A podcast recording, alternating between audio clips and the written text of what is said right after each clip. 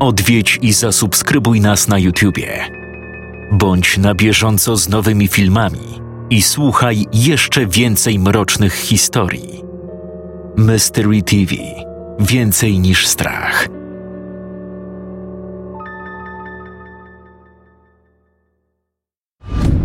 Dla wszystkich, którzy dopiero włączyli radio albo aplikację, ja nazywam się Robert Krzewo-Krzewiński, a wy słuchacie nocnego pasma w Radiu Trójmiasto.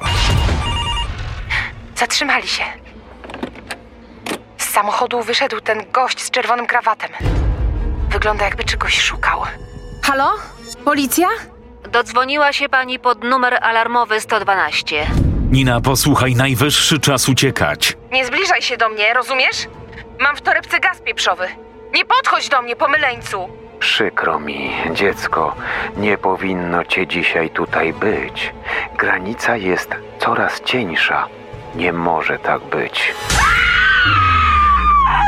Czarna wołga, mgła, zabłąkane staruszki, młoda dziewczyna i chłodna, długa noc. Może pomożesz Ninie ujść z życiem, zanim wstanie słońce, a gwiazdy znikną? Weź udział w grze podcastowej Dylemat, zrealizowanej przez Nadbałtyckie Centrum Kultury w Gdańsku. Uważaj na siebie.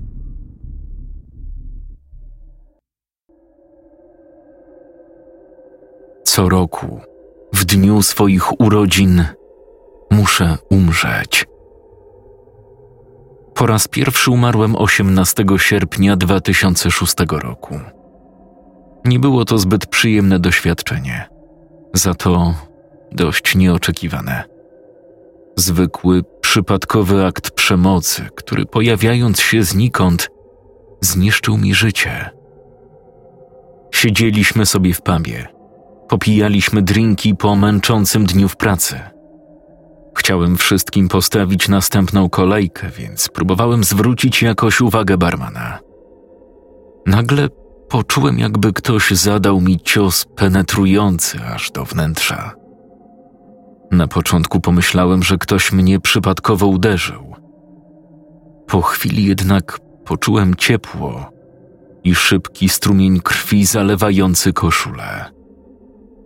Właśnie wtedy dotarło do mnie, że zostałem dźgnięty nożem. O ile pamiętam, ból nie był mocny, ale nogi się pode mną ugięły i upadłem na podłogę. Nawet w tamtym momencie bardziej martwiło mnie zniszczenie drogiego garnituru niż to, że mogę umrzeć. W nadchodzącej śmierci jest z jednej strony zawarta pewna prawda. Wszyscy myślą, że są jakimś wyjątkiem, że zdołają wydostać się z każdej, nawet najstraszniejszej sytuacji, w którą rzucił ich wszechświat.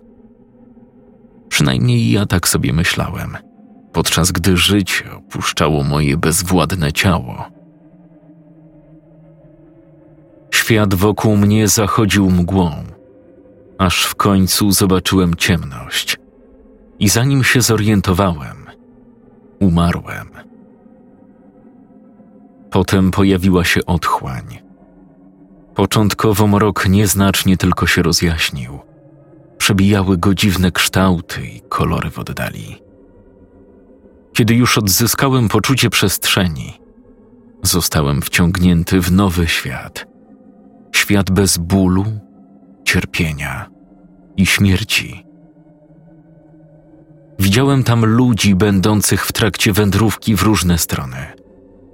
Nie wiedziałem, czy umarli, tak jak ja, czy może jeszcze się nie narodzili. Wiedziałem tylko tyle, że już się nie bałem. Wszystkie zmartwienia, niepokój i strach zniknęły. Gdzieś daleko na horyzoncie majaczyło światło. Zdawał się dzielić nas nieskończony dystans. Domyślałem się, że to jest ostateczny cel mojej podróży, mojego krótkiego życia, jakie do tej pory wiodłem. Niestety nie było mi dane dotrzeć tak daleko. Zostałem wyrwany ze snu w moim własnym łóżku, cały zlany potem i dygoczący jak szaleniec. Dłonią odruchowo uciskałem bok, żeby zatamować krwawienie z rany, ale już jej tam nie było. Tak naprawdę na moim ciele nie było najmniejszego zadrapania. Czy to wszystko to był tylko sen? Na szafce nocnej rozświetlił się ekran telefonu. Chwyciłem go, by zobaczyć dziesiątki wiadomości i nieodebranych połączeń. Siema, jesteśmy w pubie. Idziesz czy jak? Pierwsza odczytana wiadomość, wysłana o 21.43. Hej Rick, gdzie jesteś do cholery? Druga odczytana wiadomość, wysłana o 22.23. Potem kilka nieodebranych telefonów i kolejne wiadomości.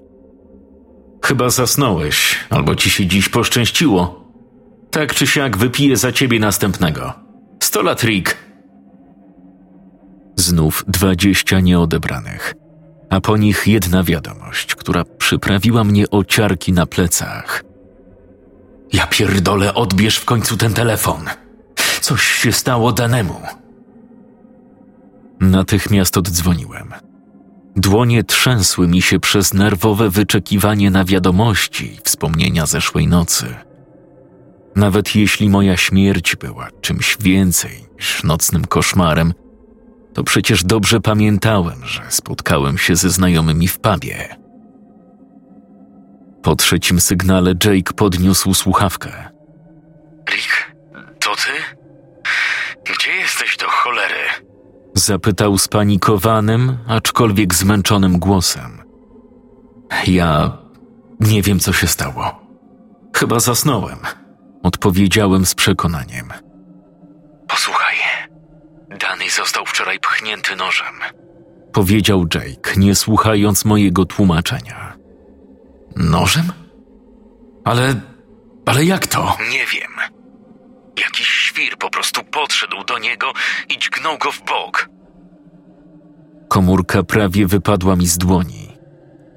Dany został zaatakowany dokładnie tak jak ja, w tym samym miejscu. Tysiące myśli przemknęło mi przez głowę, ale czułem głównie wielki niepokój. Co z nim? Jego żona dostaje informacje na bieżąco. Czekaj. Właśnie idzie. Jake odłożył telefon, ale ciągle dało się słyszeć stłumione odgłosy ich rozmowy. Żona danego wydawała się przygnębiona, ale nie zrozumiałem dokładnie słów. Jake? Jake! Nie żyje.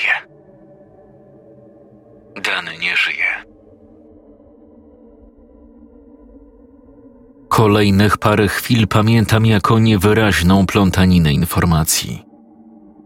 Wszyscy znaliśmy danego od dziecka, a teraz go z nami nie ma. Morderca nie zdołał nawet wyjść z miejsca zdarzenia. Prawdopodobnie został zastrzelony przez kogoś z personelu, kiedy próbował zaatakować innego gościa.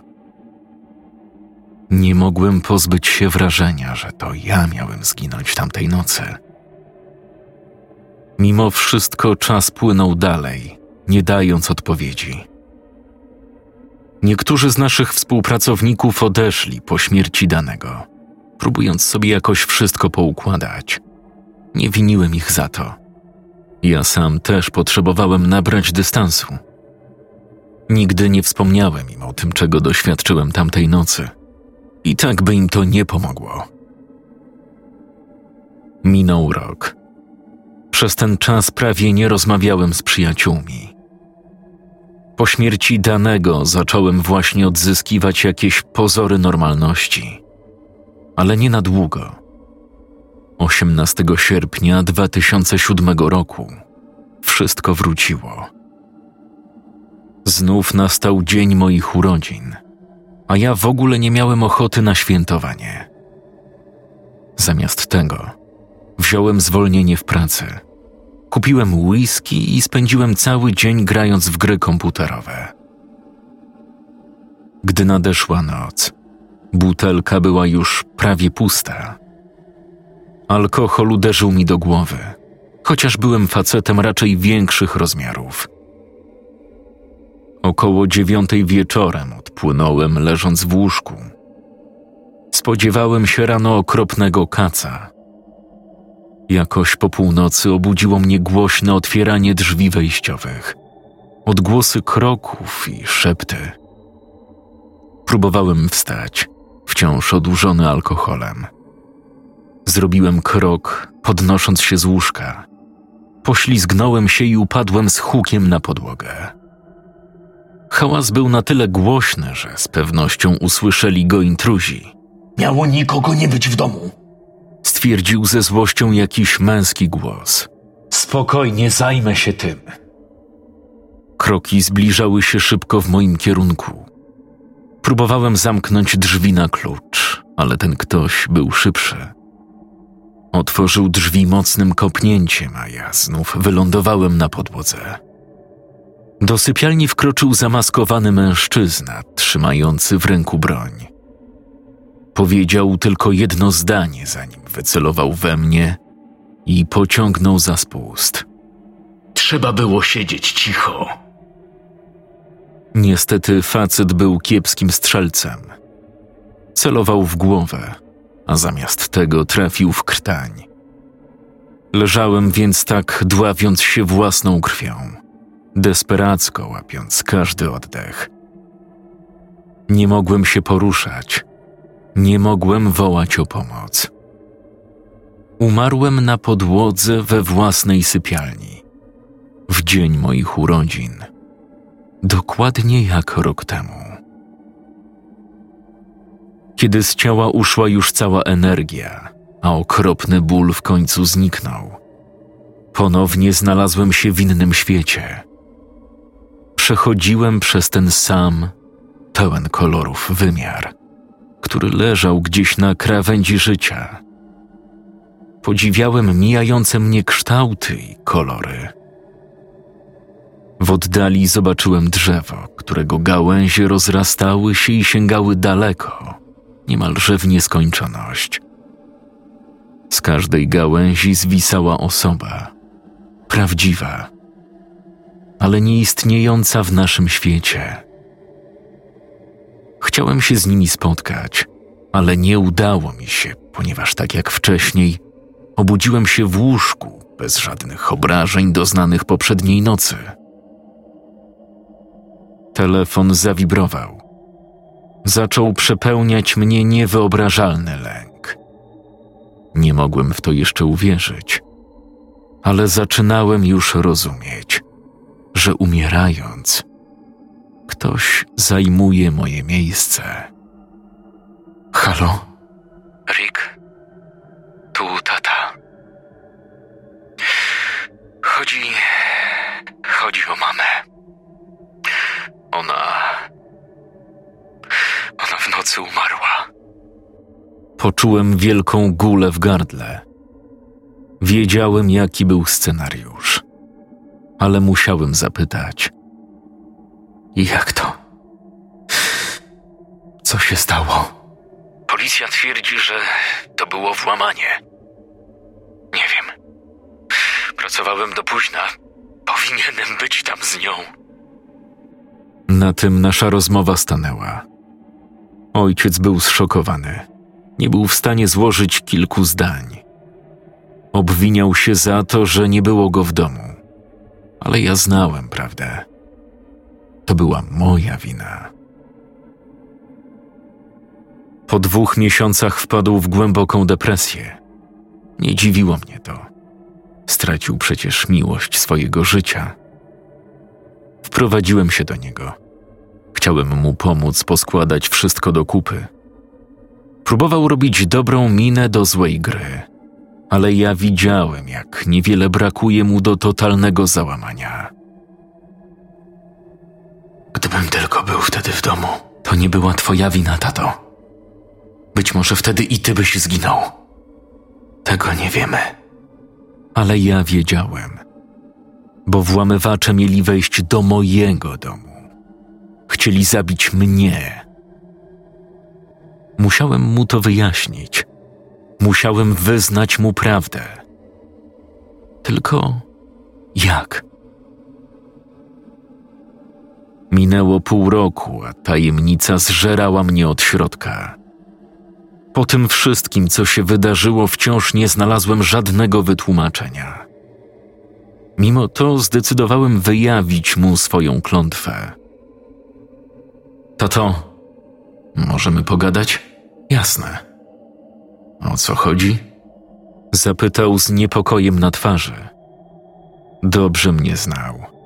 Widział, że coś mnie dręczy. Zacząłem od opowiedzenia historii swojej pierwszej śmierci z najdrobniejszymi szczegółami. Oczywiście wszystko zgadzało się z relacjami świadków, którzy byli w pubie tamtej nocy. Nawet lokalizacja rany. Wyznałem, że Dani zajął moje miejsce w tym zdarzeniu i że dręczyło mnie poczucie winy. Wiadomo, na początku był sceptyczny, ale potem opowiedziałem mu o mamie. Nie przemilczałem ani jednej rzeczy. Pokazałem, gdzie mnie postrzelili. Wiedziałem, że wyłamali zamek w drzwiach i że było ich dwóch. Wszystko pasowało do siebie idealnie. Wybacz, tato. To moja wina. To ja ją zabiłem. On tylko siedział i milczał. Analizował moją opowieść. To nie była twoja wina. Trochę się pogubiłem. W jego głosie nie było nawet cienia złości. Przepełniało go tylko współczucie. Skąd możesz wiedzieć? Nie musiała zginąć. Widziałem, że dokładnie rozważa w głowie to, co miał zamiar powiedzieć. Nie zrobiłeś nic złego, Rick. Po prostu żyłeś swoim życiem. I przydarzyły ci się te dziwne rzeczy. Nie wiem, dlaczego wracałeś na ten świat, ani nawet jak. Ale nie powinieneś winić się za to, co cię spotyka. Więc wierzysz mi? Przytaknął i wziął mnie w ramiona. Nagle przestałem czuć się samotnie na tym świecie. Był ktoś, kto wiedział, co się ze mną dzieje. A co jeśli to się stanie kolejny raz? Wtedy przejdziemy przez to razem. Dotrzymał słowa. Był przy mnie w następną rocznicę urodzin. Ta śmierć była z kolei mało spektakularna. Poślizgnąłem się pod prysznicem i złamałem kark. Pamiętam, że ostatnia myśl, jaką miałem w głowie, brzmiała: Kurwa, ale banał. Ponownie obudziłem się we własnym łóżku. Zawołałem ojca. Chciałem upewnić się, że wszystko z nim w porządku. Bałem się, że tym razem to on przeze mnie umarł. Nie mogłem oddychać, dopóki nie przybiegł do pokoju, pytając, co się stało. Złamałem kark, ale. ale chyba nic mi nie jest. Minęło trochę czasu, zanim dowiedziałem się, kto zginął zamiast mnie tym razem. Gdy doszła do mnie wiadomość o śmierci szefa, coś we mnie pękło. Był najmilszym człowiekiem, jakiego kiedykolwiek spotkałem. Podobnie jak ja, poślizgnął się i złamał kark. To była kropla, która przelała czarę goryczy. Nie było już mowy o dziwnym zbiegu okoliczności ani o przeczuciu. Wtedy właśnie zdecydowałem, że nie dam rady dłużej żyć z taką odpowiedzialnością. Musiałem położyć temu kres, nawet jeśli oznaczałoby to poświęcenie własnego życia. Pomyślałem, że gdybym wziął los we własne ręce i zabił się poza dniem urodzin, może mógłbym ocalić od śmierci wiele osób. Zacząłem od zostawienia długiego listu dla ojca, wyjaśniając w nim, dlaczego decyduje się odejść. Nie mogłem porozmawiać z nim twarzą w twarz. Wiedziałem, że próbowałby wybić mi z głowy ten pomysł, a ja musiałem tak postąpić. Nie mogłem pozwolić, by umierało za mnie więcej ludzi. Niestety, los to kapryśny skurwiel. Nieważne jak bardzo się starałem, nie mogłem skutecznie odebrać sobie życia. Próbowałem się powiesić, ale lina się przerwała. Potem chciałem się zastrzelić. Zaciął się pistolet. Wtedy zdecydowałem, że wjadę rozpędzonym samochodem w drzewo. Ale jakimś cudem przeżyłem i to. Każda kolejna próba zakończona była niepowodzeniem. Pozostało mi jedynie czekać na kolejne urodziny i pozwolić, by ktoś odszedł z tego świata zamiast mnie. Niezależnie od tego, ile razy próbowałem, nie mogłem zginąć. Zostałem niewolnikiem przeznaczenia i to mnie unicestwiało. W 2009 roku wjechał we mnie pijany kierowca. Zginęła wtedy moja dziewczyna. W 2010 utonąłem. Taką śmiercią musiał umrzeć dzieciak sąsiadów. W 2011 zginąłem przez tętniaka mózgu, który wykończył moją ciotkę. I tak dalej, i tak dalej. Każdego roku umieram, a wtedy jakaś bliska mi osoba zajmuje moje miejsce w kolejce po śmierć. Próbowałem znaleźć na to jakiś sposób, ale los jest uparty i mi na to nie pozwala. Mijały lata. 18 sierpnia 2019 roku miałem przeżyć własną śmierć po raz czternasty. Zachorowałem już na tydzień przed. Nawet mój lekarz nie był w stanie wytłumaczyć, co mi dolega. Według badań laboratoryjnych wszystko było w porządku, a mimo to czułem się coraz gorzej. Zarówno ja, jak i mój ojciec wiedzieliśmy, że zbliża się ten czas, ale mieliśmy też świadomość, że znów przymusowo zostanę przywrócony do żywych. O północy w dniu urodzin moje serce po prostu stanęło. Wybudziłem się nagle, leżąc w łóżku, a cała choroba została tylko odległym wspomnieniem. Tato? Zawołałem. Nie odpowiedział. Wstałem z łóżka i zawołałem ponownie. Tato? Cisza. Nie musiałem wołać po raz trzeci. Wiedziałem już, co się stało. Ostrożnie wszedłem do jego sypialni, przerażony tym, co miałem za chwilę odkryć. Już nie żył. Dostał zawału serca. Umarł zamiast mnie, a ja nie mogłem zrobić nic, żeby go uratować. Pogrzeb pamiętam jak przez mgłę. Zwróciłem uwagę jedynie na puste miejsca przygotowane dla tych, którzy odeszli już przed nim. Część z tych osób zmarła z przyczyn naturalnych, ale wiele z nich miało cieszyć się życiem, a zamiast tego spotkała ich śmierć, która miała dosięgnąć mnie. Ojciec zostawił mi w spadku wiele rzeczy.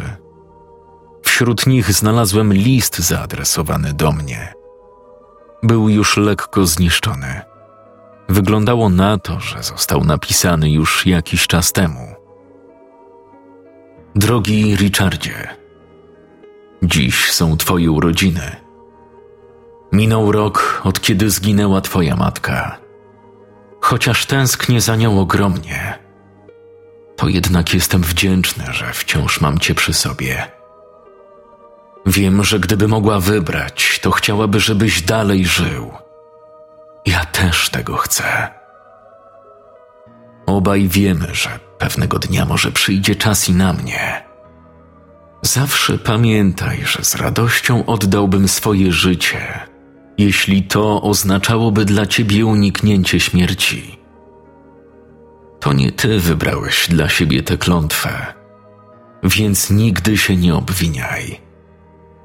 Rób dalej to, co powinien robić każdy człowiek. Doceniaj ludzi, jakich masz wokół siebie, bo nigdy nie wiesz, który dzień jest ich ostatnim. Kocham cię, tata.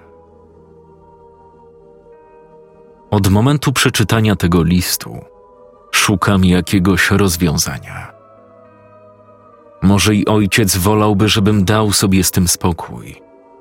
Ale jak mogę dalej żyć, wiedząc, że zajmuję tu czyjeś miejsce? Już dawno temu wyjechałem z miasta. Żyję samotnie w małej chatce z dala od ludzi. Może jeśli nie będę miał przy sobie nikogo, na kim mi zależy, w końcu przestaną odchodzić. Przynajmniej dopóki nie dowiem się, jak umrzeć i pozostać już martwym. Przepraszam.